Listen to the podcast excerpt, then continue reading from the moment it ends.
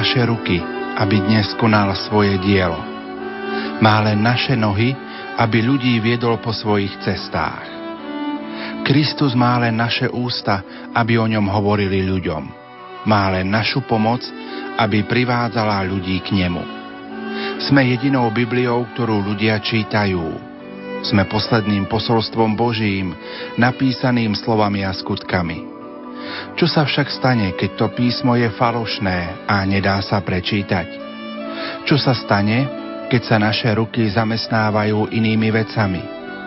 Čo keď naše nohy idú tam, kde nás tiahne hriech? Čo keď naše ústa hovoria to, čo by mali zavrhnúť? Môžeme mu slúžiť azda bez toho, aby sme ho nasledovali? Kristus nemá iné ruky ako tie naše, aby dnes konal svoje dielo.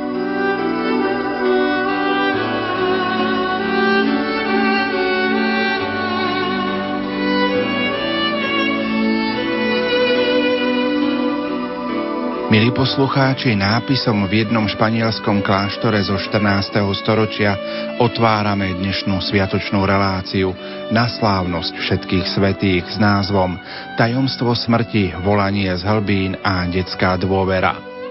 V knihe Rodina Tomáca církev čítame Dnešný deň je v cirkvi významný sviatok, lebo oslavujeme všetkých svetých, nespočítateľné zástupy mužov a žien, ktorí sa od nás ľudí ničím nelíšili, iba k tým, že odpovedali na Božie pôsobenie vo svojom živote konkrétnymi skutkami lásky. Mnohí z nich zápasili s podobnými problémami a starosťami ako my. Dovolili, aby ich prijaté milosti od pána premieniali a pozdvihli na vyššiu úroveň priateľstva s Bohom. Dnešná slávnosť je aj odkazom pre nás, že do neba sa dá dostať ako dieťa, ako otec, matka, kňaz, biskup, pápež, reholník, reholníčka, slobodný človek. Nikto nie je vylúčený z Božej lásky a toto uistenie a vedomie je pre nás podstatne dôležité. Pokoj do vašich príbytkov a nerušené počúvanie prajú tvorcovia dnešnej relácie Marek Rimovci, Diana Rauchová a Pavol Jurčaga. S radosťou pôjdeme do domu pánovho. Slávnosť všetkých svetých. Odpočinutie večné daj našim zomrelým, o Pane. Spomienka na všetkých verných zosnulých. Prežite 1. a 2. november spolu s nami. Prežite ich s Rádiom Lumen. S Rádiom Lumen.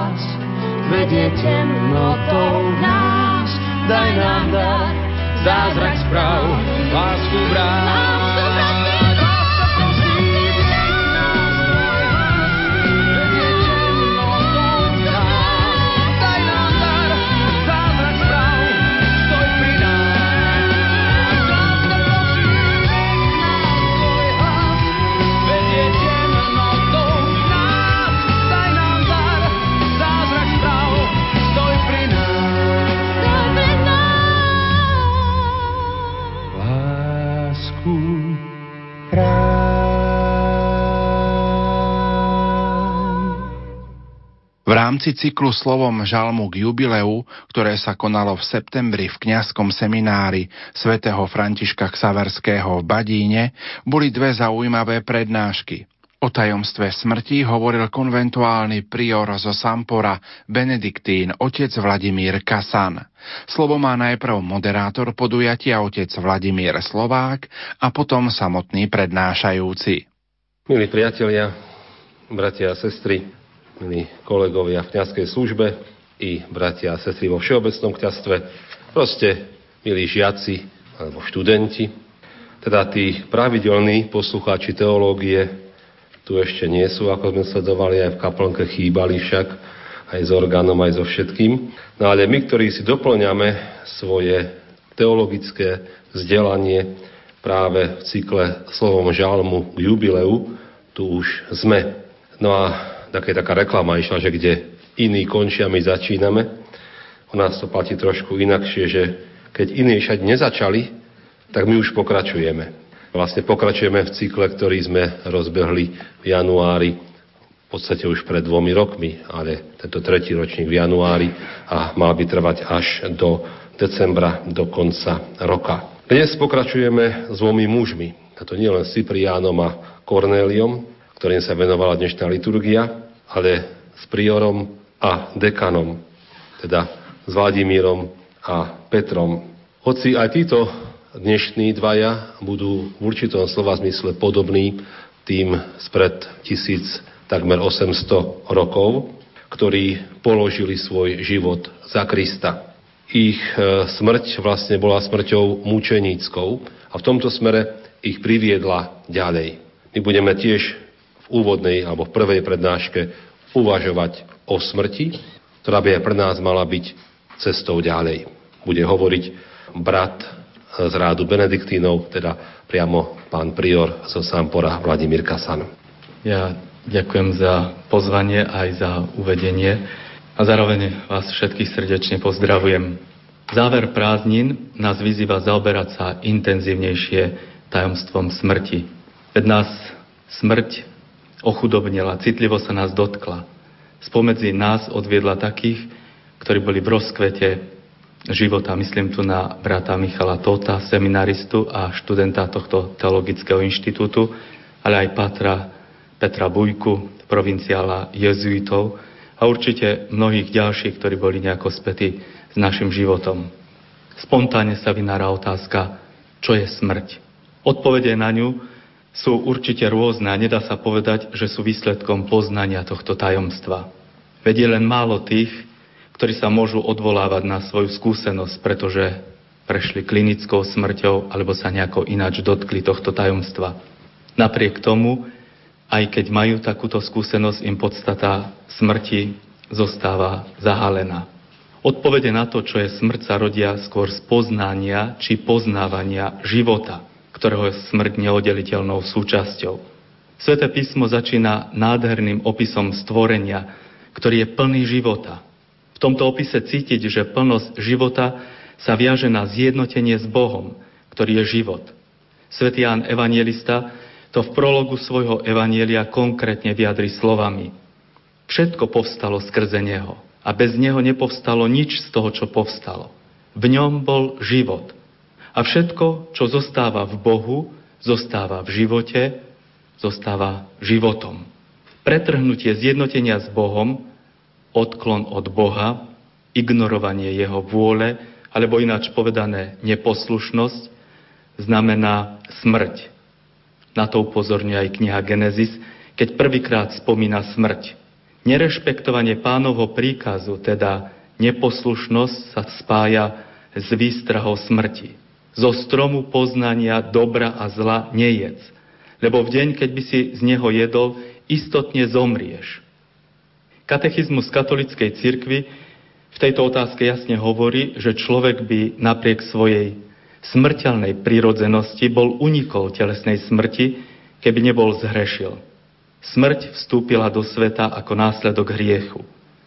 Keď necháme bokom duchovnú smrť, čo je úplne samostatná téma, mohol by som trochu odvážne konštatovať, že tak ako nemôžeme definovať tmu, pretože je absenciou svetla, tak nemôžeme definovať smrť, lebo je absenciou života.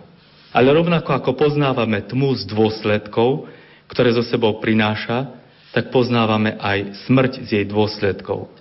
No naše poznanie sa opiera predovšetkým o zmyslovú skúsenosť.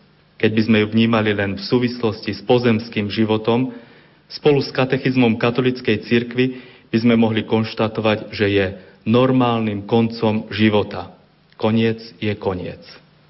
Pre tých, ktorým chýba viera v Boha, ktorý je život a v ktorom je život, je konečným reálnym koncom.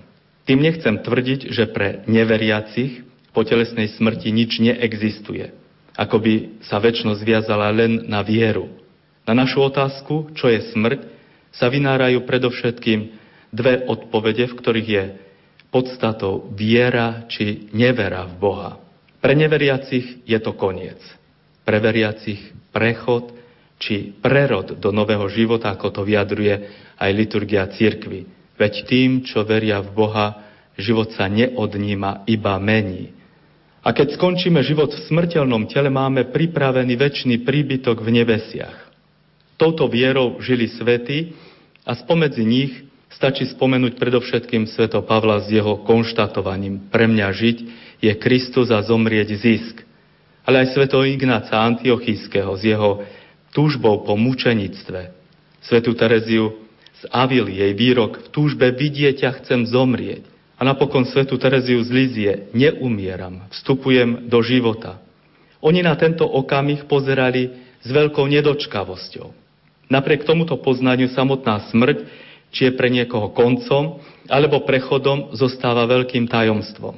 Toto tajomstvo je umocňované prežívaním akejsi bezmocnosti, ktorú sprevádza bolesť, postupný telesný úpadok, ale aj strach pred definitívnym zánikom, ako to konštatuje pastorálna konštitúcia o cirkvi v dnešnom svete Gaudium et Spes.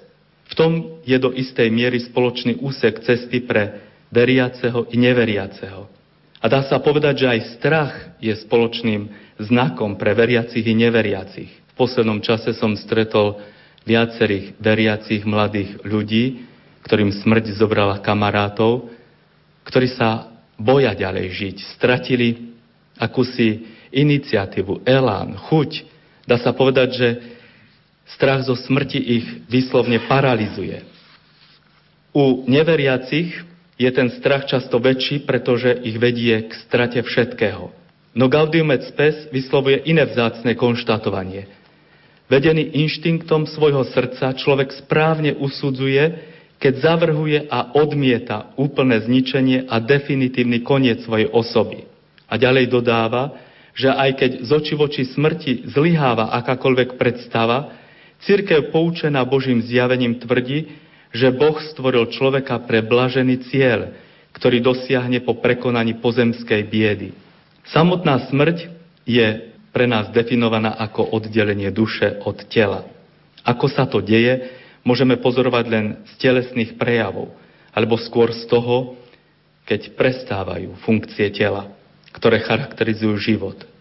Dýchanie, práca srdca. Na základe toho lekár môže konštatovať smrť, ale nedokáže konštatovať definitívne odlúčenie duše od tela. Tam končia naše schopnosti a možnosti. Na tom veľa nezmeníme. Ale čas pred konštatovaním smrti je v našich možnostiach. On rozhoduje o našom živote napriek prechodu smrťou.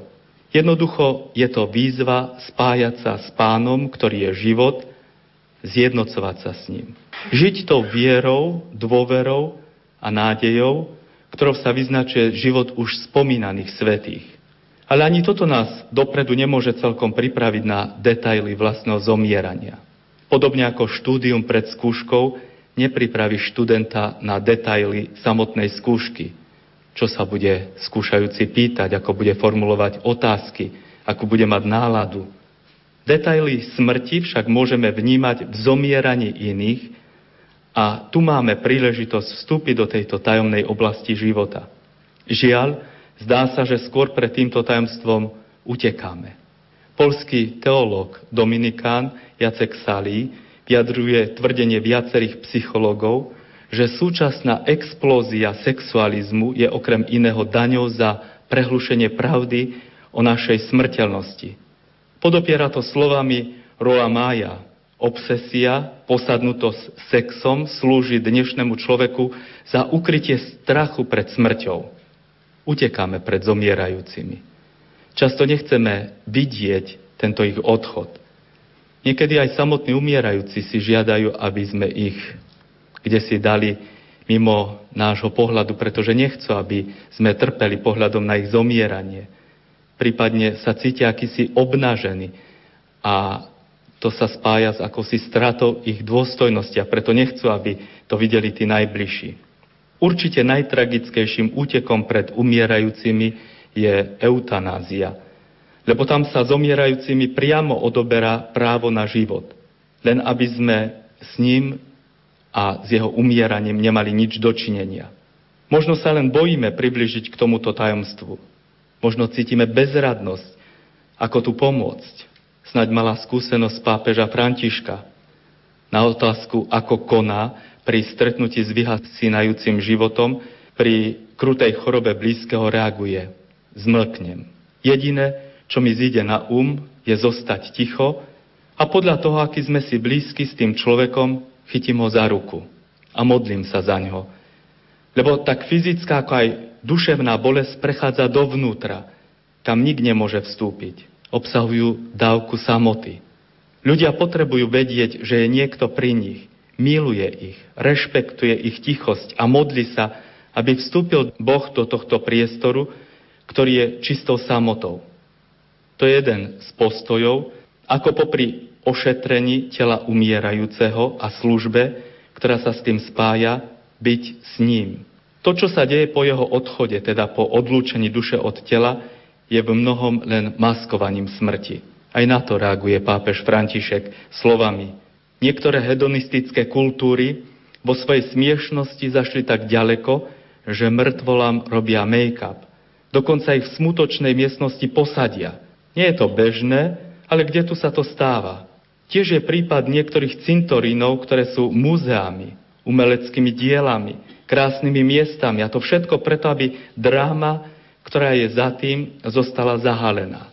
Tak hovorí pápež. Tieto myšlienky nás vedú k otázke, čo robiť po odchode blízkych. Určite si majestát smrti vyžaduje úctu k mŕtvemu telu.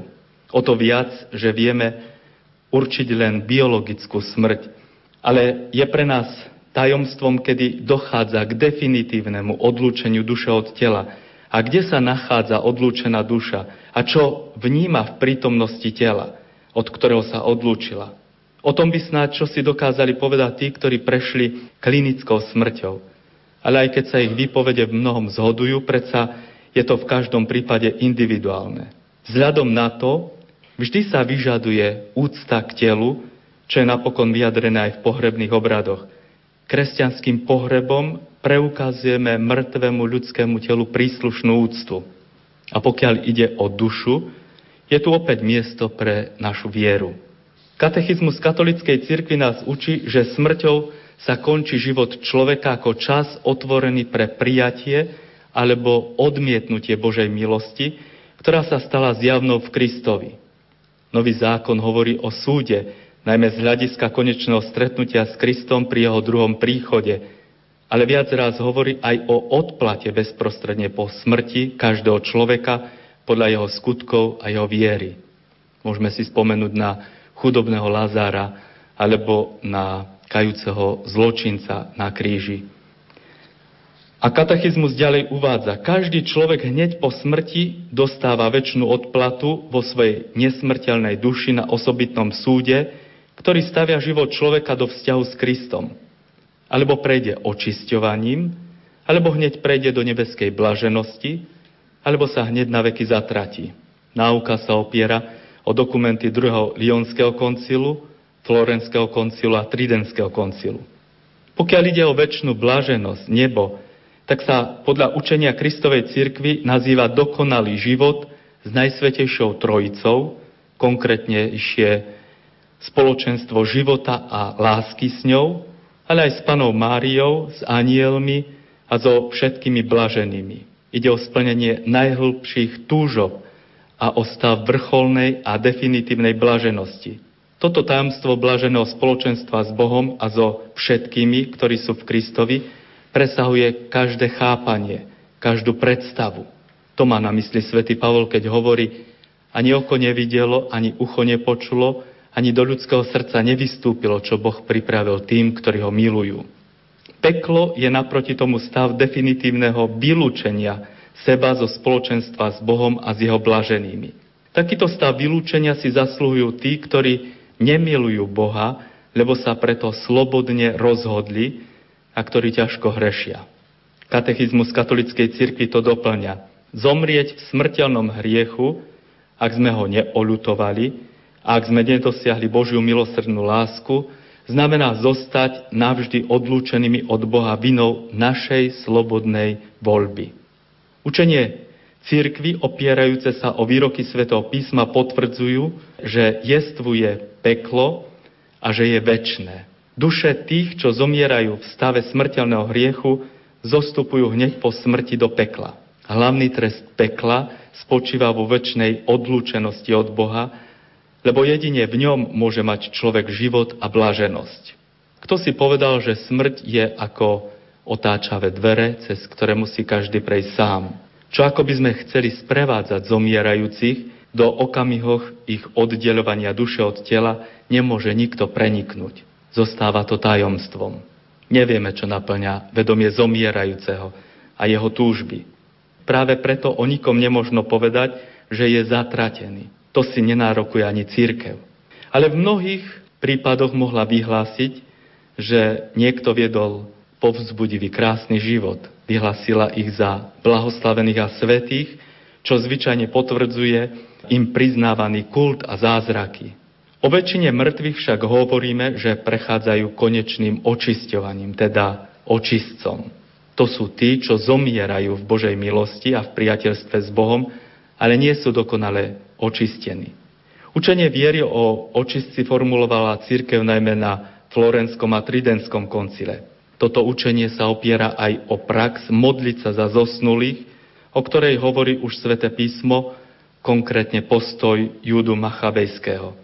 Církev už od prvotných čias uctievala pamiatku zosnulých a obetovala za nich prozby, najmä eucharistickú obetu.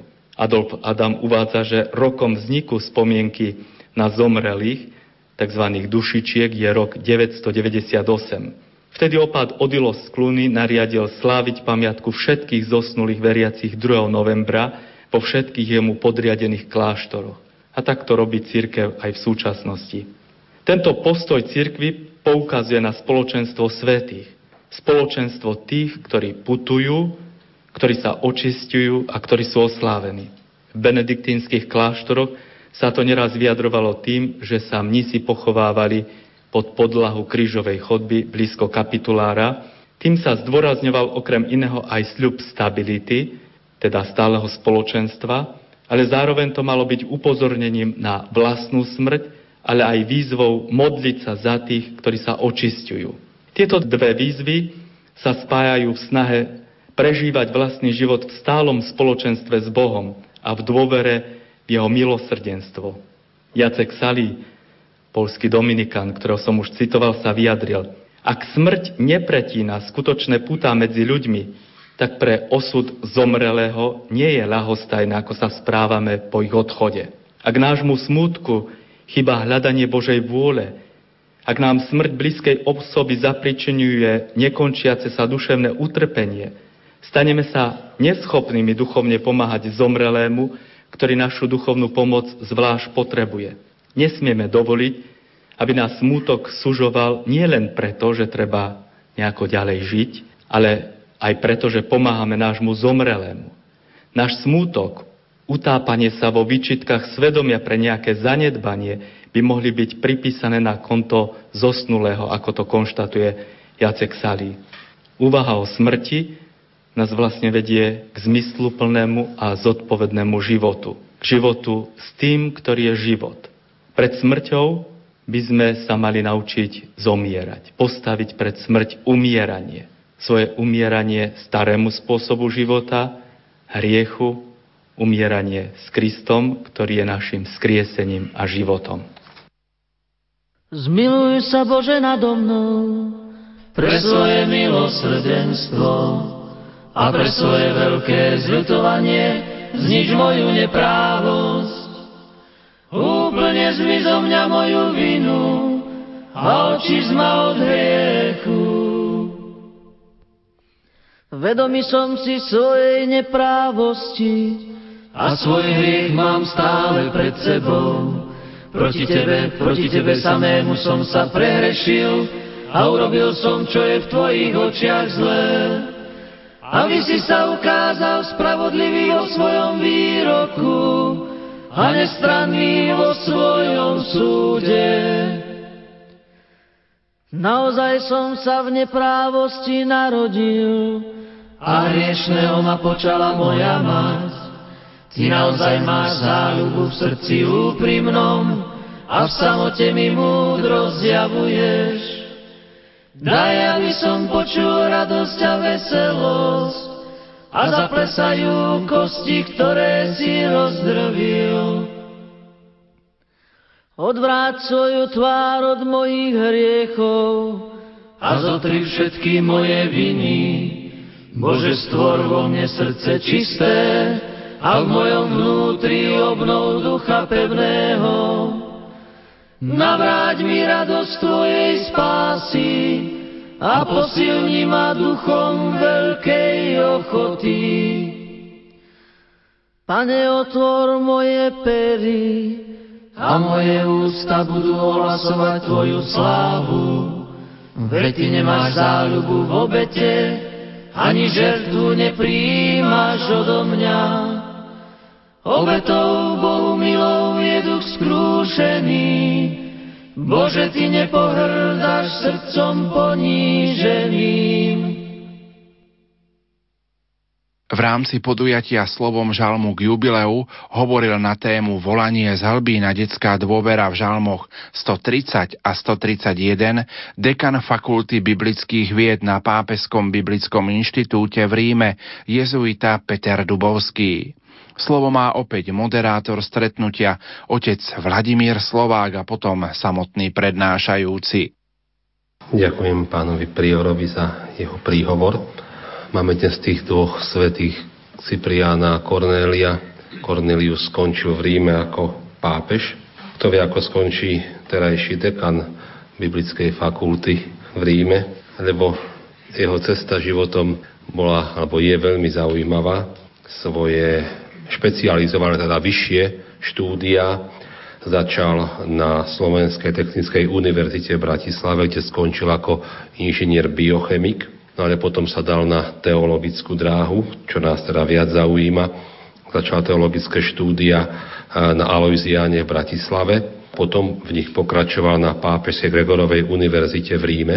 Tu ostal aj na ďalších štúdiách, tam si robil licenciát na Pápežskom biblickom inštitúte v Ríme a doktorát však už robil na Harvardskej univerzite v Cambridge. Okrem toho sa spomínajú v životopise aj Hebrejská univerzita a Dominikánska École Biblique. Avšak dôležitou súčasťou jeho, povedal by som, teologicko-biblického vzdelania a tejto akademickej formácie bola aktívna archeológia na expedíciách v Izraeli, Jordánsku, Grécku, Turecku a v Sýrii. V súčasnosti je Peter Dubovský uznávaným expertom na starý zákon, hebrejčinu, asírčinu a biblickú históriu, súvisiacu najmä s novoasýrským impériom. No a z hľadiska akademickej kariéry je novopečeným dekanom Pápežského biblického inštitútu v Ríme. Súčasne aj editorom niektorých kníh, ale o tom budeme hovoriť až v závere. Teraz si spoločne vypočujme žalmy 130 a 131 o detskej dôvere a o volaní z hlbín a po týchto žalmoch pán dekan bude hovoriť.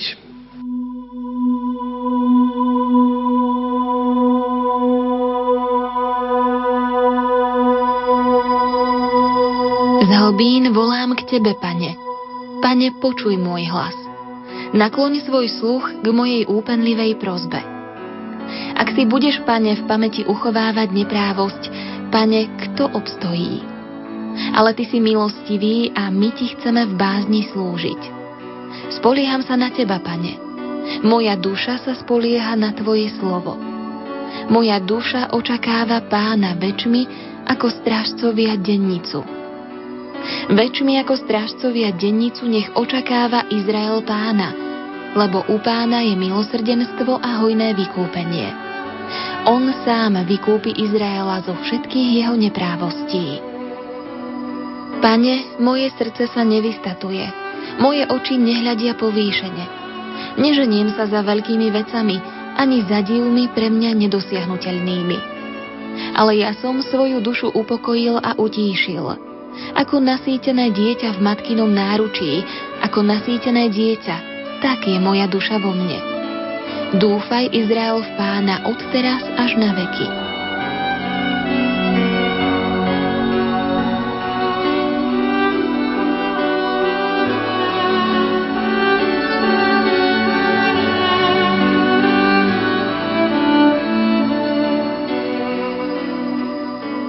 Myslím, že po tomto krásnom recitovaní žalmov, môžeme sa trochu nad nimi zamyslieť a pozrieť sa na nich aj z, toho, z takých rôznych pohľadov. V prvom rade ten žalm, ako každá krásna poézia, je veľmi ťažké preložiť. A to, čo nájdeme veľmi často v hebrejčine, je prakticky nemožné preložiť do slovenčiny, a preto sa budeme pozerať na ten žalm aj ako vyzerá v originále a ja by som si dovolil k tomu žalmu povedať e, zo pár poznámok, e, ako to v tej hebrejskej poézii funguje.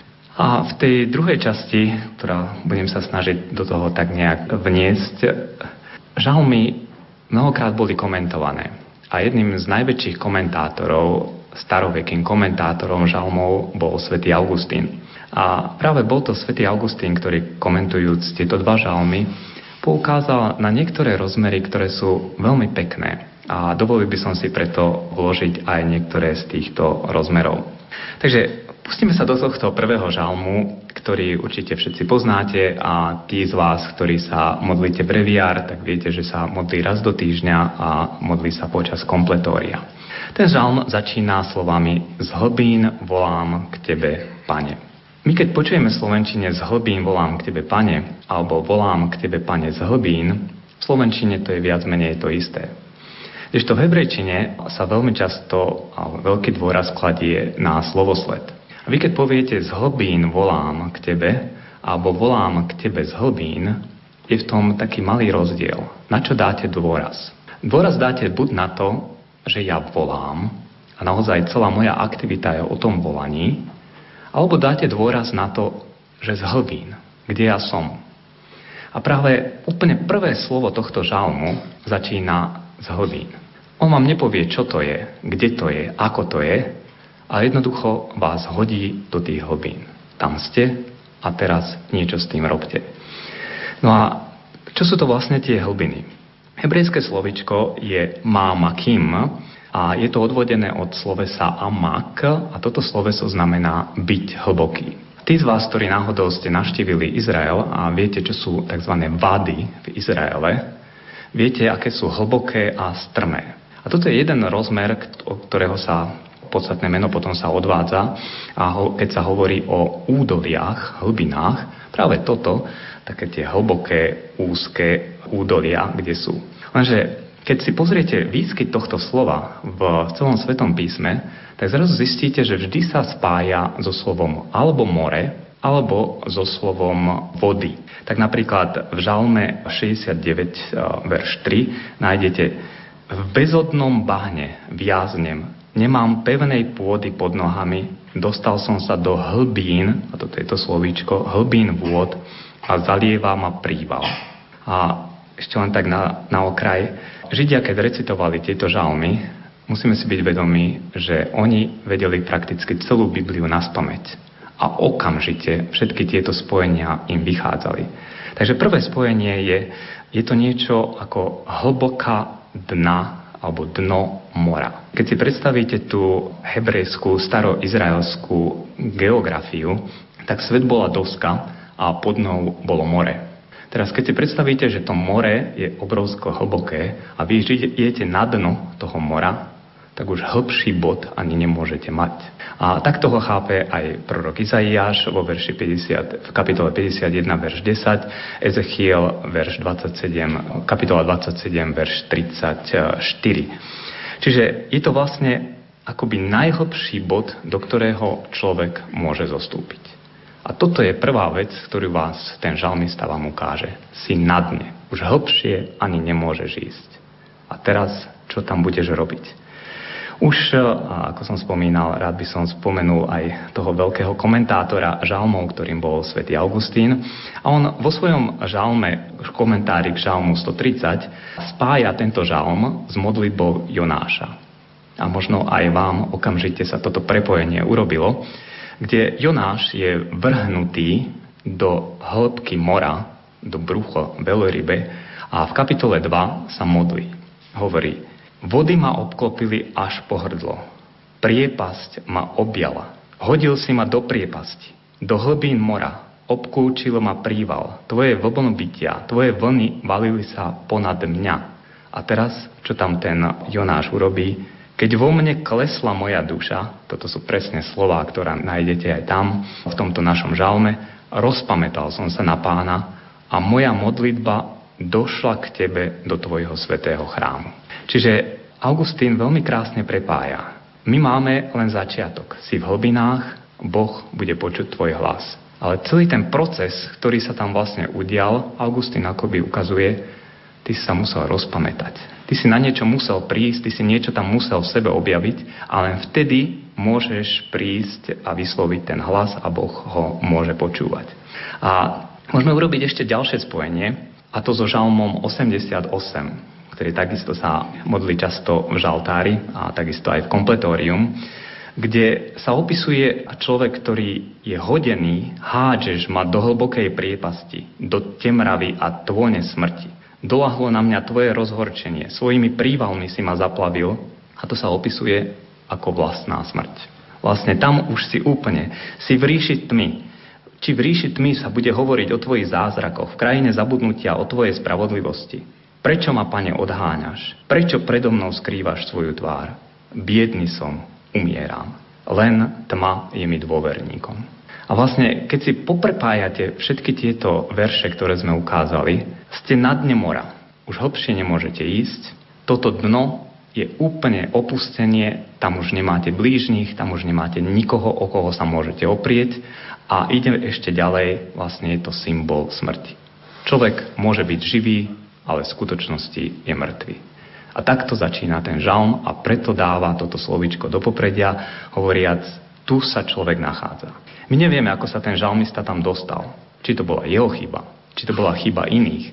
Jednoducho je tam a spojený s Jonášom môžeme hovoriť, vtedy si rozpomína na pána, vtedy sa k nemu obracia s intenzitou, vtedy mu zostal jediný Boh. No a vtedy žalmista pokračuje a hovorí, Volám k Tebe, Pane. A mohli by sme to preložiť nielen volám k Tebe, ale volám Teba. Na Teba sa obraciam. A potom nasleduje slovičko Pane. Tí z vás, ktorí ste študovali trochu Sveté písmo a, alebo teológiu, určite viete, že v Biblii existuje viacero mien Božích. Je to veľmi zvláštne, keď sa pozriete na tento žalm, tak nájdete toto pane, to znamená, to je tzv. tetragram, kde sa nachádzajú tie písmenka Jod, Het, Vav a Het, ktorý je vlastne vlastné meno Božie, ktoré sa nachádza štyrikrát. A potom hneď v ďalšom verši nájdete Pane, počuj môj hlas. Keď to v Slovenčine počujete, je to úplne to isté. Počuj, k Tebe sa obraciam, k Tebe volám, Pane. Pane, počuj môj hlas. Ale to sú dve rozdielne mená v hebrejčine. Prvý, v tom prvom verši nájdete tetragram, ešte v tom druhom, to Pane, je pán, obyčajný pán, môj pán, môj pane. Čiže ako ja som podriadený a on je nadriadený. A nájdete ešte dokonca jedno zvláštne meno, a to vo verši 3, kde hovorí, pane, ak ty si budeš uchovávať neprávosť, kto obstojí. To pane je zase úplne iné meno. No, je to skrátené Jah. Čo to znamená? O tomto sa vedie veľká diskusia, prečo tento žalmista použil tieto tri mená a nepoužil ani raz meno Boh. Jedna z tých interpretácií môže byť, že vlastne ten žalmista sa obracia na Boha vlastným menom tým, že mu chce povedať, ty si môj, ty si ten, ktorý mi je blízky. Alebo sa obracia na neho ako podriadený na svojho pána. Ja som podriadený, ty si môj pán. Význam tohto mena, ak náhodou by ste to chceli študovať v tejto knihe Exodus, nájdete jednu celú stať o tom, ako sa to vysvetľuje, čo všetko tam je, aké sú tam e, pozadia toho. Napísal to jeden e, z asi najlepších semitológov na Slovensku, Peter Juhas. Takže môžeme ísť ďalej, to je vlastne ten náš prvý verš a teraz by sme sa mohli obrátiť na ten druhý verš. Druhý verš v našom slovenskom preklade znie Pane, počuj môj hlas, nakloň svoj sluch k mojej úpenlivej prozbe. Ako som hovoril, toto pane a to predchádzajúce pane sú už iné. Ja sa teraz momentálne k nemu obraciam ako k môjmu pánovi, tomu, ktorý je naozaj môj pán. Ja som jeho podriadený. Počuj môj hlas, počúvaj, načúvaj môjmu hlasu. A tá ďalšia časť už bola veľmi ťažká preložiť. Doslovne by to bolo, nech sú tvoje uši pozorne načúvajúce mojej prozbe o milosť. Len tak na dokreslenie, ak náhodou ste boli v Britskom múzeu alebo videli ste tie staroasýrske reliefy, tak budete vidieť, že tí králi sú vždy vykreslení s obrovskými ušami.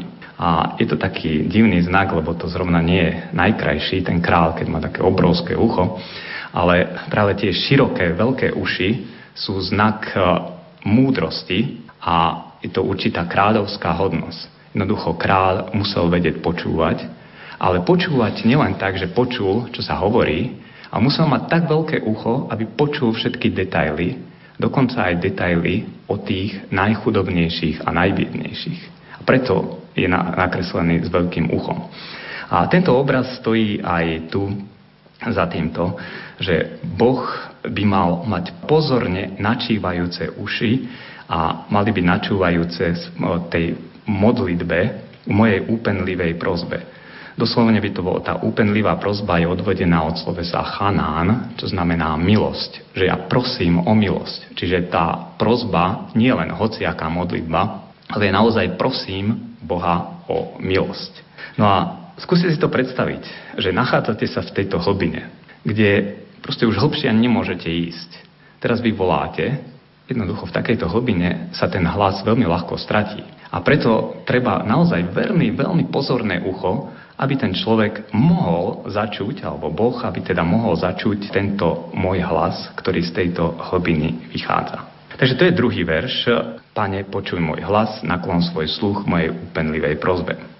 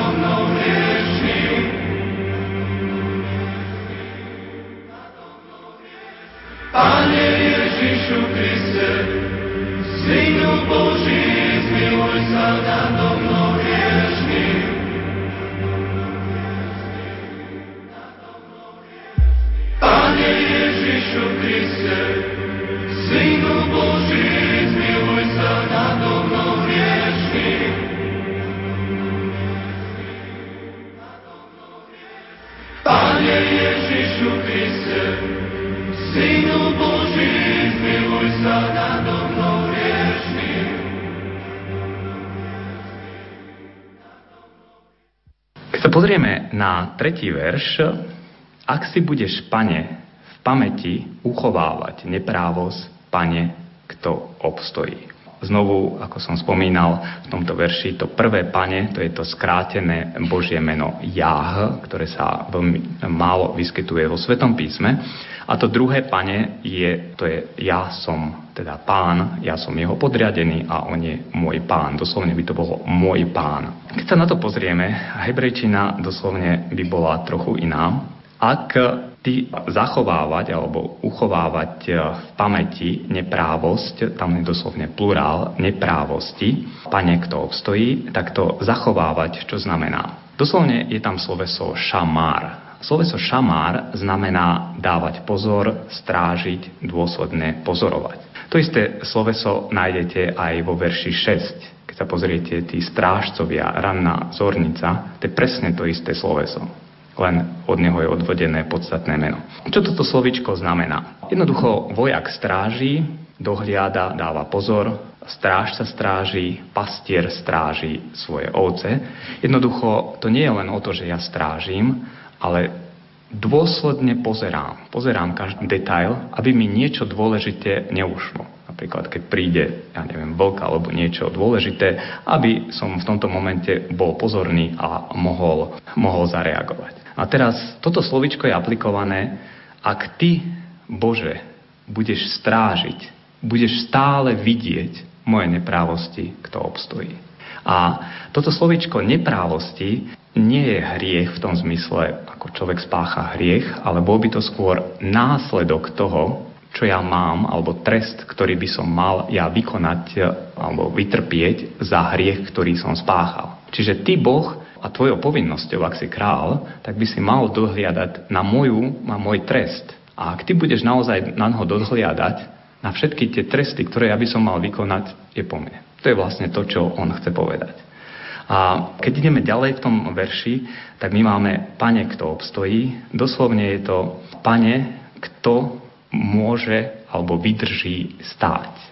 Takto, aby sme v tom mali taký prehľad. Hebrejčina nemá také e, slovné tvary, ako my máme, že napríklad ja môžem a je to jasné, že tam máte pomocné sloveso moc.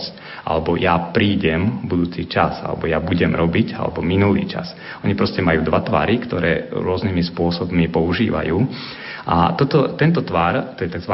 iktol, v tomto zmysle znamená tzv. iteratívny význam, to znamená niečo, čo trvá. Čiže kto vydrží dlho stáť. Bo ja sa môžem predstaviť pred Boha, môžem tam zahrať nejaké to divadielko a potom odísť a všetko dobré. Ale kto vydrží stáť? Kto vydrží? Stáť pred Bohom, ktorý hladí na všetky tie hriechy, ktoré si urobil a následky, ktoré máš trpieť. Nikto. Jednoducho tam už sa nedá zakryť, dá sa, nedá sa urobiť nejaká maska alebo niečo podobné. No a tak e, to by bol ten rozmer. Ak si budeš uchovávať, pane, v pamäti tie neprávosti, kto obstojí, kto vydrží stáť e, pred e, tebou. Môžeme ísť na ďalší verš a ten verš, to je štvrtý verš, ale ty si milostivý a my ti chceme v bázni slúžiť. Toto je veľmi ťažký verš a je sú napísané celé články okolo neho, veľké komentáre, tam nájdete dlhé, dlhé strany o tomto. Doslovne by bolo, lebo s tebou je odpustenie, ktorého výsledkom je, že ty Boh by si mal byť obávaný. Vidíte, ako je rozdielný ten náš preklad. Čiže s tebou je odpustenie, to by sme mohli preložiť naozaj, ty si milostivý, v tom zmysle ako parafrázovať. Ale my ti chceme v bázni slúžiť, v hebrejčine Výsledkom tohto, že ty počuješ môj hlas, ty si milostivý a odpovieš, je, že ja sa ťa mám obávať. Obávať v tom zmysle, to nie je v tom, že ja mám mať strach z Boha, ale je to jedna z centrálnych tém múdrosovných kníh.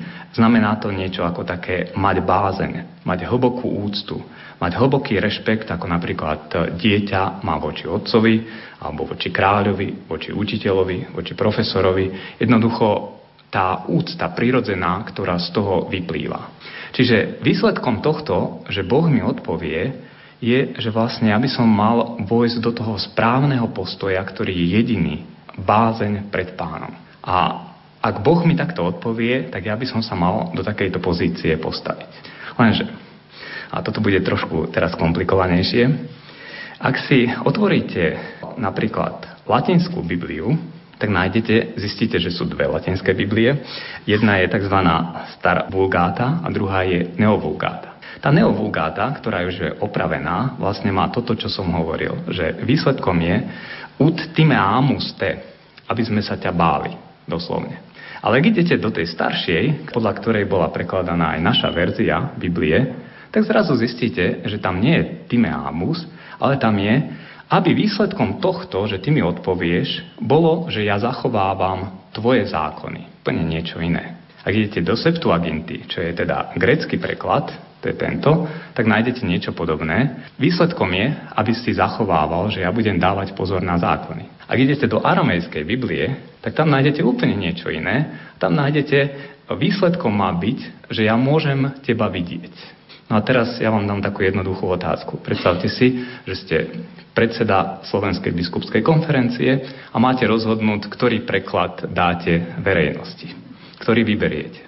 Vezmete prvý latinsky, druhý latinsky. Vezmete hebrejský, vezmete grécky alebo vezmete aramejský. Toto len tak na dokreslenie, že v podstate exegeti strávia 80% svojho času študovaním týchto manuskriptov a porovnávaním. My máme obrovské množstvo greckých prekladov, dosť veľkú časť hebrejských, potom sírske a iné, iné preklady a vlastne ich porovnávame, ktorý preklad je pôvodný. A nie je to len taká jednoduchá vec, lebo my sme latinská tradícia, môžeme povedať, hm, budeme sledovať latinskú Bibliu.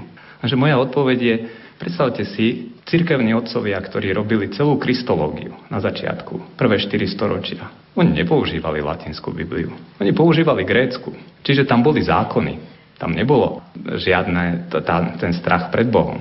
Ak pôjdete do stredoveku, tak tam nájdete tí sa opierali o latinskú Bibliu. Pre nich hebrejská Biblia, grécka bola už druhorada. A vlastne je to veľmi ťažká otázka, vlastne, ktorá Biblia je inšpirovaná.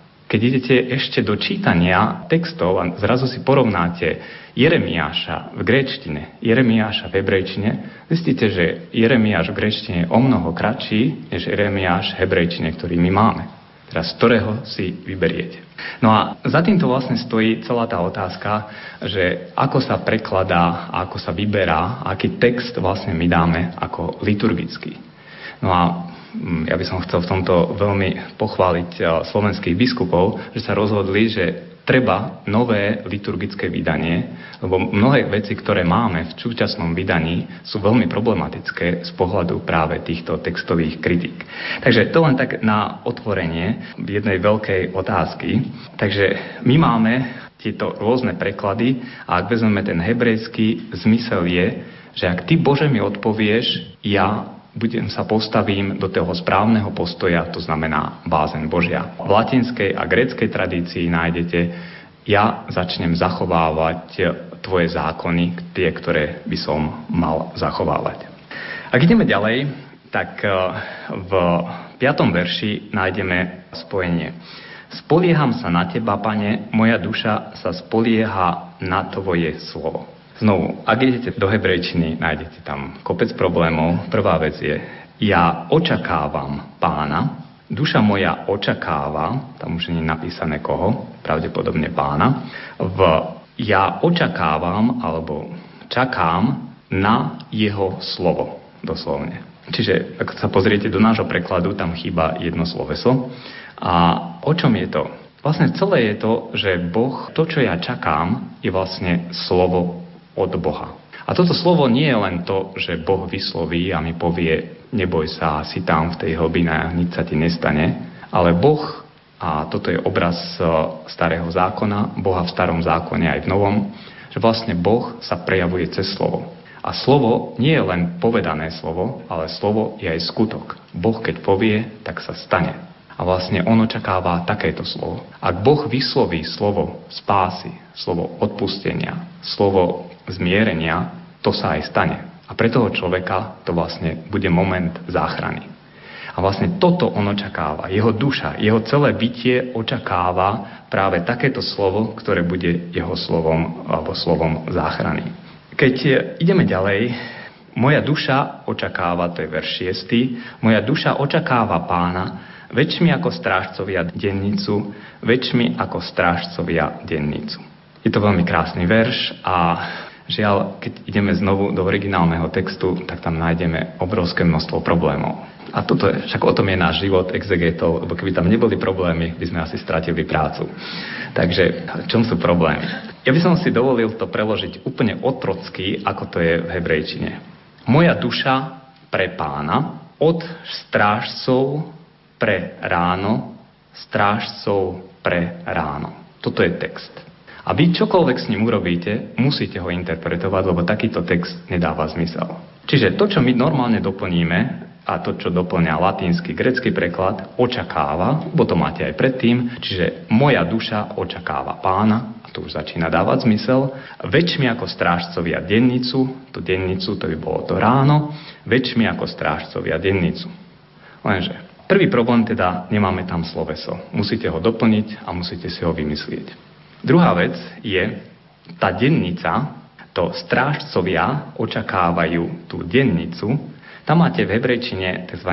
la boker, čiže strážcovia pre dennicu. Čiže ja keď očakávam, očakávam to ráno, a keď očakávam to ráno, môžete si veľmi ľahko predstaviť strážcov, a to je za tým je celý ten rozmer starovekého delenia času, že noc bola rozdelená na tri časti a každá tá stráž mala ohlasovať e, sa vymieniali a mali strážiť a proste e, mal vymedzený čas. A keď vyšli tie prvé ranné hviezdy, to znamená, sa končila nočná stráž. Len tak na okraj, tie nočné stráže neboli vždy rovnako dlhé. Bo keď máte nočnú stráž, noc kratšiu, tak aj tie časové úseky boli kratšie. Keď máte noc dlhšiu, tak aj časové úseky v noci boli dlhšie. Čiže keď sa hovorí, že o 6. hodine Ježiš zomrel, to znamená, veľmi ťažko to určiť, musíte určiť podľa dátumu. Lebo ten, tá 6. hodina, to znamená určité obdobie časové, ale to môže byť, to závisí od ročného obdobia, či je to kratšie alebo dlhšie. Čiže predstavte si, že ste vojak, ste na stráži, očakávate dennicu, konečne príde. Je to veľmi pekný obraz, človek tomu rozumie. Lenže vy to môžete preložiť aj takto. Strážcovia dennice, čiže strážcovia rána alebo ranní strážcovia. Kto sú títo ranní strážcovia? To sú tí hviezdy. Čiže už tam nie je to, čo on očakáva dennicu, ale je jednoducho ranní strážcovia. Čiže to sa vám úplne zmení preklad. A ešte, aby som to skomplikoval, v hebrejčine, vy keď chcete povedať väčší, ako napríklad Peter je väčší od Pada, tak nemajú komparatív. Používajú predložku min, od. Čiže povedia Peter veľký od Pala. A všetci vedia, je to Peter väčší od Pala. A takéto niečo aj oni tu majú od strážcov, ranných strážcov. A ja toto vysvetľujem preto, lebo svätý Augustín tu urobil úžasnú presmičku, ale založenú dobre na hebrejskom texte. Čiže ak on to preloží nie väčší, väčší očakávajú väčšmi ako strážcovia dennicu, ale on prekladá očakáva moja duša, očakáva spásu od ranných strážcov. Máte úplne iný význam. Čiže moja duša očakáva spásu od ranných strážcov. Kto sú títo ranní strážcovia? Pre Augustína, to je jednoznačne, ranní strážcovia sú tí, ktorých videla žena Magdaléna pri hrobe. Čiže tá spása vlastne od koho príde? Od Ježiša Krista. Čiže Augustín použil inú interpretáciu hebrejského textu a vyložil to celé ako vlastne tento žalm poukazuje, že tá jediná spása, ktorou je, a z tých hlbín, kto vás môže vyťahnuť, je Ježiš Kristus. A ak si dáte hlbiny do spojenia s podsvetím, kde Ježiš prišiel a kde človek sa nachádza, jednoznačne máte krásny výklad, ako je to Ježiš, ktorý vás vyťahuje z tých hlbín, on počuje váš hlas a on, vy tam čakáte, očakávate tú spásu od tej rannej stráže, ktorou je vlastne sám Ježiš. Takže toto je taký jeden rozmer, ako závisí od toho, aký text si zvolíte, ako ho interpretujete, akú, takú aj interpretáciu potom môžete dostať. No a keď ideme do 7. veršu, tak človek dostáva, nachádzame tam, nech očakáva Izrael pána, lebo u pána je milosrdenstvo a hojné vykúpenie. Máme tu znovu to isté slovičko, očakáva Izrael pána. Možno, že ste si všimli, Doteraz všetko bolo o tom ja. Ja Bože, ja trpím, ja som v tých hlbinách. A teraz zrazu Izrael. Prečo preskočil? Čo to má spoločné s Izraelom? Však doteraz opisoval svoje vlastné utrpenie. A toto nájdete často v žalmoch. Že ten žalmista opisuje svoju vlastnú bolesť, svoje vlastné trápenie, strach, bolesti a zrazu preskočí k národu, preskočí k celému ľudu, preskočí k Izraelu. A vlastne moja otázka je, kto je ten, ktorý sa nachádza v hlbinách? To som ja, to je môj národ, to je celý svet, to je celé ľudstvo. Ako to interpretujete? Ak to čítate z posledného verša, je to celý národ, ktorý sa tam nachádza. Ak vezmete Izrael ako obraz církvy alebo obraz ľudstva, tak ho tam jednoducho nájdete celé ľudstvo, celý národ. Môžete ho tam dať. Čiže vlastne on vám tuto robí to prepojenie, že vlastne človek to môže identifikovať sám so sebou, môže to identifikovať so svojou rodinou, so svojím národom, so svojou, s celým ľudstvom, ktoré sa nachádza v takomto stave. Čiže on tu preskakuje z jednotlivca ku kolektívu a kto sa vlastne modlí, môže byť celý národ alebo môže to byť jednotlivec. No a posledný verš je on sám vykúpi Izraela zo všetkých jeho neprávostí. A vlastne sa vracia k tomu na začiatku, čo bolo na začiatku. Ak ty, Boh, budeš hľadieť, dôsledne sa dívať na tie naše moje neprávosti, nikto neobstojí. Ty si ten, ktorý vykúpi Izrael, ľudstvo, všetkých z týchto neprávostí. Teraz ako to spojiť? Boh, ktorý je absolútne spravodlivý, nemôže jednoducho nechať hriech len tak. Musí tam byť určitý trest. Ak ten trest nebude a povie, všetko je dobré, OK, fajn, tak už nie je spravodlivý. Lebo každý si môže robiť, čo chce. A tento žalmista to veľmi krásne rieši. Je tu slovičko padá. Vykúpiť znamená zaplatiť výkupné. Čiže ty si ten, ktorý zaplatí to výkupné za tie moje prehrešky alebo tie následky, ktoré ja som mal trpieť a ty jediný to môžeš urobiť. No a toto je potom aj Augustín, aj ostatní to veľmi krásne spájajú, aj nájdete to u svätého Pavla. Vykúpenie vlastne znamená vykúpiť v zmysle zaplatiť za moje hriechy. Toto je vykúpenie. Toto urobil Ježiš, toto robili kňazi, keď robili obete a teraz to robí Ježiš ako záverečnú a najvyššiu obetu, ktorú on dáva. No a týmto vlastne končíme ten žalm, že ten žalm je vlastne o jednom. Jedine Boh môže človeka, ľudstvo, ktoré sa nachádza v týchto hlbinách, vykúpiť, vykúpiť v zmysle, vykúpiť ho z jeho neprávostí. No, ak ideme teraz do žalmu 131, nájdeme trochu iný obraz, ktorý avšak tento žalm je s ním spojený. Je to Dávidová putnická pieseň, ak vás potom bude zaujímať, lebo už času nemáme veľa, čo to znamená toto Dávidová pútnická pieseň, môžeme o tom prediskutovať. A žalmista hovorí, pane, moje srdce sa nevystatuje, moje oči nehľadia povýšenie, neženiem sa za veľkými vecami ani za divmi pre mňa nedosiahnutelnými. Doslovne by to bolo, moje oči, moje oči sú pozdvihnuté hore a moje srdce je vysoké. Toto by bolo doslovný preklad. Môže to byť obrazné vyjadrenie v zmysle, že ja som nafúčaný a človek plný pýchy a arogancie. A môže to byť aj niečo iné. Človek, keď dvihne oči, kam dvíha oči? Bohu. Keď dvihnem svoje srdce vysoko, kam ho dvíham? K Bohu. A teraz, je to dobré? Nie je to dobré. A keď idete ďalej, a človek keby to čítal v hebrejčine, tak hovorí tie veľké skutky a zázračné skutky. A kdekoľvek idete, napríklad v Deuteronomiu 10.2, Exodus 3.2, nájdete, že vlastne toto sú tie skutky zázračné, na ktoré keď sa človek díva, to je to zachránenie Izraela, vlastne by ho to malo priviesť k Bohu.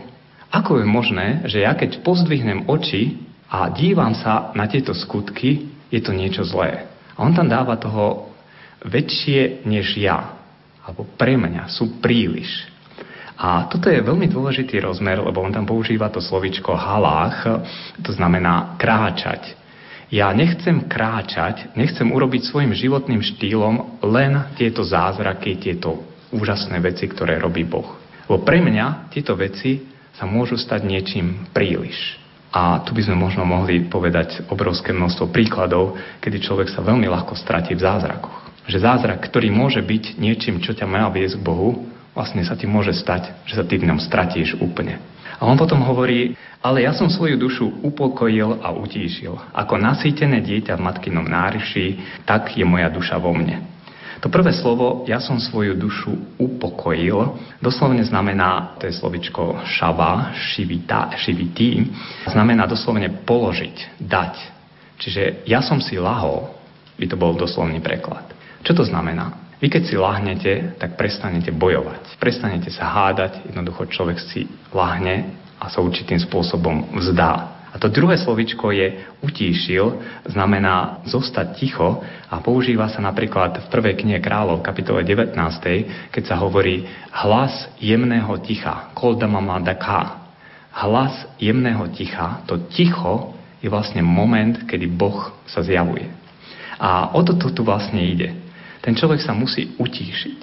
Musí byť ticho, musí si lahnúť, musí prestať bojovať, musí prestať klásť otázky, aby mohol počuť ten Boží hlas, ktorý tam je.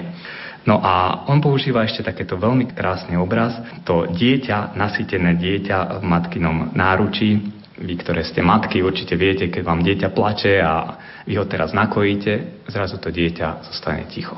Toto je ten obraz. A tento obraz to je prilnknuté k matke, tak moja duša by mala byť tichá, utíšená, ako to dieťatko jednoduché primknuté k matke. A toto je ten postoj, kedy vlastne človek môže počuť ten Boží hlas. A v tom momente použije obraz Dúfaj Izrael v pána od teraz až na veky. Presne ten istý prešmík ako v minulom žalme. Izrael. Doteraz hovoril som o sebe, ako hovorím teraz o Izraeli. Presne to isté sloveso Jachel, očakávaj Izrael pána od teraz až na veky. A keď si vy teraz prepojíte tieto dva žalmy, tak môžete vidieť veľmi pekný obraz. Človek je v tej hlbine, chce počuť Boží hlas. Ale čo mu Boh odpovie? Ty sa musíš utíšiť, musíš byť ako to dieťa a len vtedy vlastne začneš počúvať ten Boží hlas. No a keď si vezmete potom treba z Matúša 18. kapitolu, keď Ježiš hovorí, kto sú tí praví učeníci, hovorí, vezme dieťa a postaví ho, toto je ten pravý učeník. Ak nebudete, ak sa neobrátite a nebudete ako deti, nevojdete do nebeského kráľovstva. A práve tento obraz, to dieťa, ktoré je utíšené, spokojné, je schopné počúvať. A Ježiš hovorí, ak nebudete ako takéto dieťa, jednoducho nezačujete ten Boží hlas a aj keď ste v tých hlbinách, vy ho budete počuť, ale vlastne ho nebudete počuť. Aj keď Boh hovorí, vy ten hlas nepočujete. No a vtedy, jedine v tomto utíšení, človek môže potom vidieť tie skutočné veľké Božie skutky a nie tie, ktoré si on myslí, že by chcel vidieť ako trebárs Náman sírsky. Lumen. Malé rádio s veľkým poslaním.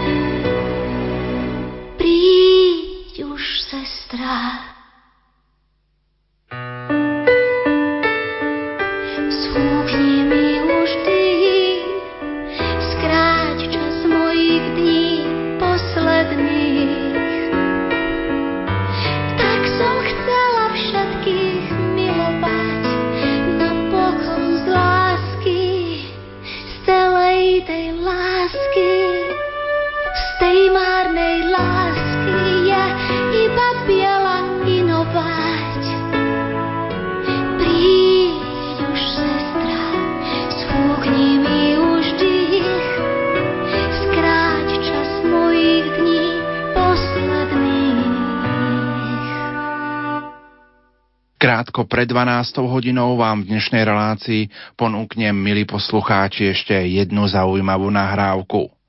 O atmosfére týchto dní hovoril arcibiskup Cyril Vasil, sekretár kongregácie pre východné cirkvy, na stretnutí biskupov východných katolíckých cirkví Európy počas svetej liturgie v Bazilike Minor v Michalovciach. Byť ušľachtilý alebo podlý to nie je, nemôže, nesmie byť to isté. Alebo variáno? Ak Boha nie, ak duša nie je nesmrteľná, ak človek nenesie väčšinu zodpovednosť za svoje konanie, ak väčšnosť neexistuje, tak potom nie spravodlivosti. Potom, hádam, môžeme žiť ako zvery, ba horšie ako zvery. Potom je naša sloboda nástrojom záhuby pre všetkých okolo nás, ktorí nám nejakým spôsobom môžu zavádzať a prekážať pri uskutočňovaní našich chúťok. Strašná predstava chaosu.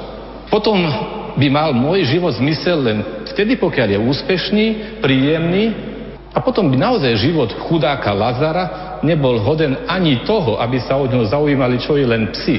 Veď je to žobrajúci invalid plný vredov voči takejto predstave. Nech by bola akokoľvek rozšírená, nech by bola presadzovaná pod zásielkou akýchkoľvek pragmatických sofizmov. Proti takejto zvrátenosti sa predsa človeku ale búri aj rozum, aj srdce. Preto môžeme s celou církou aj slovami katechizmu vyznávať, že Kristus je pán väčšného života. Ako vykupiteľovi sveta mu patrí plné právo definitívne súdiť skutky a srdcia ľudí. Toto právo získal svojim krížom. Aj otec odovzdal súd synovi.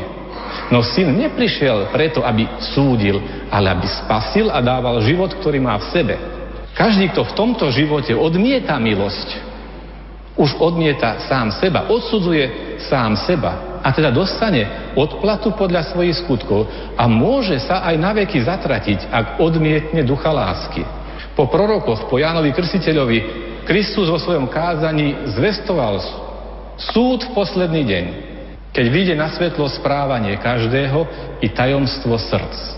Vtedy bude odsúdená, zavinená nevera, ktorá si nevážila Bohom ponúknutú milosť.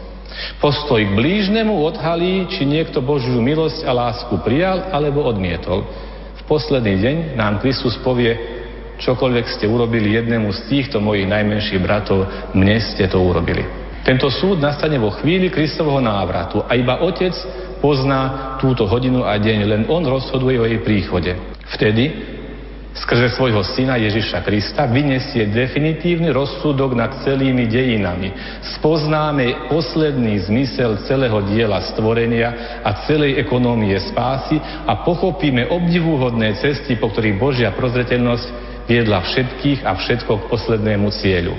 Posledný súd ukáže, že Božia spravodlivosť výťazí nad všetkými nespravodlivosťami, ktorých sa dopustili jeho stvorenia a že Božia láska je silnejšia ako smrť.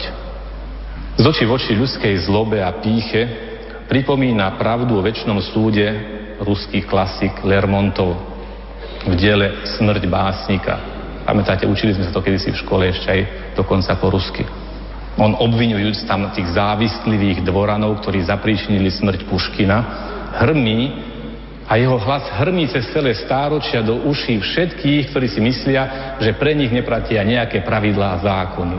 Hovorím, a vy, naduté, pyšné deti otcov preslávených neresťami, stojíte pri tróne, jak šeliem svorka dravá, génia, slobody a slávy ste katani.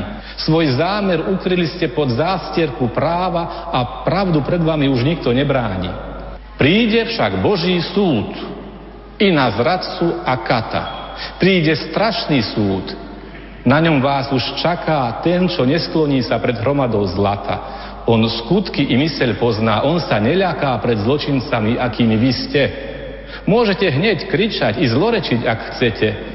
Nepomôže vám žiadna intrika. Svojou čiernou krvou nikdy nezmiete svetú krv básnika. Už Lermontov. Hustá premávka nasledujúcich dní teda má istú logiku. Cieľom nášho putovania budú cintoríny. V istom zmysle to však neplatí len o sústenej premávke dušičkových dní. Cynicky by sme mohli povedať, že na cintoríne končia všetky naše ľudské cesty. Že tam s väčšou či menšou okľukou smeruje každý krok nášho života. Bolo by však strašné, bolo by bezútešne deprimujúce, keby sme museli žiť v predstave, že cintoríny sú definitívnym cieľom nášho celoživotného putovania a že za nimi potom už je nič, len prázdno, temnota. Keby sme pripustili tú alternatívu, tak by sme došli do paradoxu, že by sme museli pripustiť aj to, že celý ľudský život je jedno veľké absurdum, jedna obrovská, nezmyselná a nekonečná nespravodlivosť. Potom by nemalo zmysel naozaj nič. Ani láska, ani obetavosť, ani ohľaduplnosť. Žijeme ako zveri, užijeme si čo najviac, utrhneme si zo života to, čo môžeme utrhnúť, kašlíme na všetko a na všetkých, čo nám neprináša pôžitok a nakoniec si povedzme, aj tak je to všetko jeden veľký nezmysel. Našťastie ale vieme, že tomu nie je tak. Cintorín je len prestupná stanica. A našim životom, našim každodenným rozhodovaním, a v konečnom dôsledku našim posledným životným rozhodnutím spolu s našim posledným výdychom môžeme my slobodne určiť, ktorým smerom sa jednoznačne, nemeniteľne a nenávratne poberie náš ďalší život.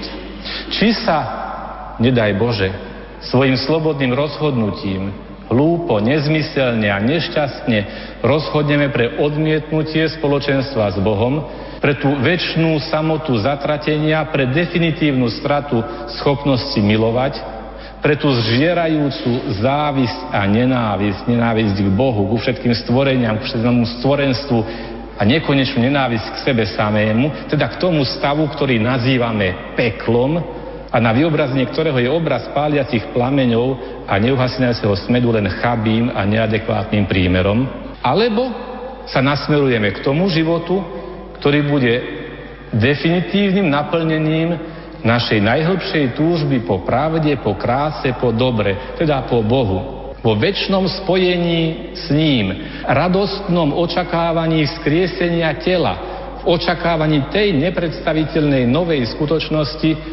ktorú písmo nazýva nové nebo a nová zem, kde nie je bolesti, ani zármutku, ani stonu, ale život nekonečný, ako hovorí liturgia. Zakrátko budeme pokračovaní liturgie spoločne vyznávať našu vieru v Krista. Aj to, že veríme, že Kristus, ako recitujeme vo vyznaní viery, zasa príde v sláve súdiť živých i mŕtvych a jeho kráľovstvu nebude konca. A že my očakávame vzkriesenie mŕtvych a život budúceho veku. Vyslovme tieto slova s vedomím ich nesmiernej životnej dôležitosti a potvrďme to dnes tu ústami v najbližších dňoch pri návšteve cintorínov pri návštevách, ktoré budú tiež vyznaním viery, potvrďme to tam našou modlitbou, ale potvrďme to predovšetkým našim celým životom, našim konaním. Nech takto zaznie naše celoživotná a do väčšnosti presahujúca prozba z Jekténie, odpustenia a oslobodenie z našich hriechov a previnení, dobro a úžitok pre naše duše a pokoj pre svet, aby sme zostávajúce dni nášho života prežili v pokoji a kajúcnosti. Pokojné kresťanské dovršenie nášho života bez bolesti a zahanbenia. Dobrú odpoveď na prísnom Kristovom súde. Prosme si od pána. Amen.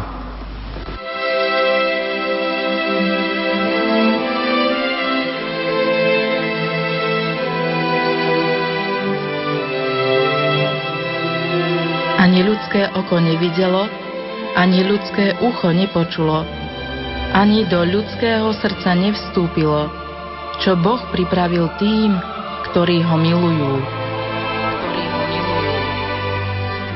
Prejavme svoju lásku k Bohu obetami a modlitbou za duše našich zosnulých, pre naplnenie ich nádeje v prvých novembrových dňoch. Končí sa naša dnešná relácia Tajomstvo smrti, volanie z na detská dôvera. O 12. hodine vám náš pán generálny riaditeľ oznámi dátum konania predvianočnej rozhlasovej duchovnej obnovy a meno exercitátora – Požehnané chvíle na slávnosť všetkých svetých vám praje dnešný vysielací tým zložení majster zvuku Marek Rimóci, hudobná redaktorka Diana Rauchová a moderátor Pavol Jurčaga. Do počutia.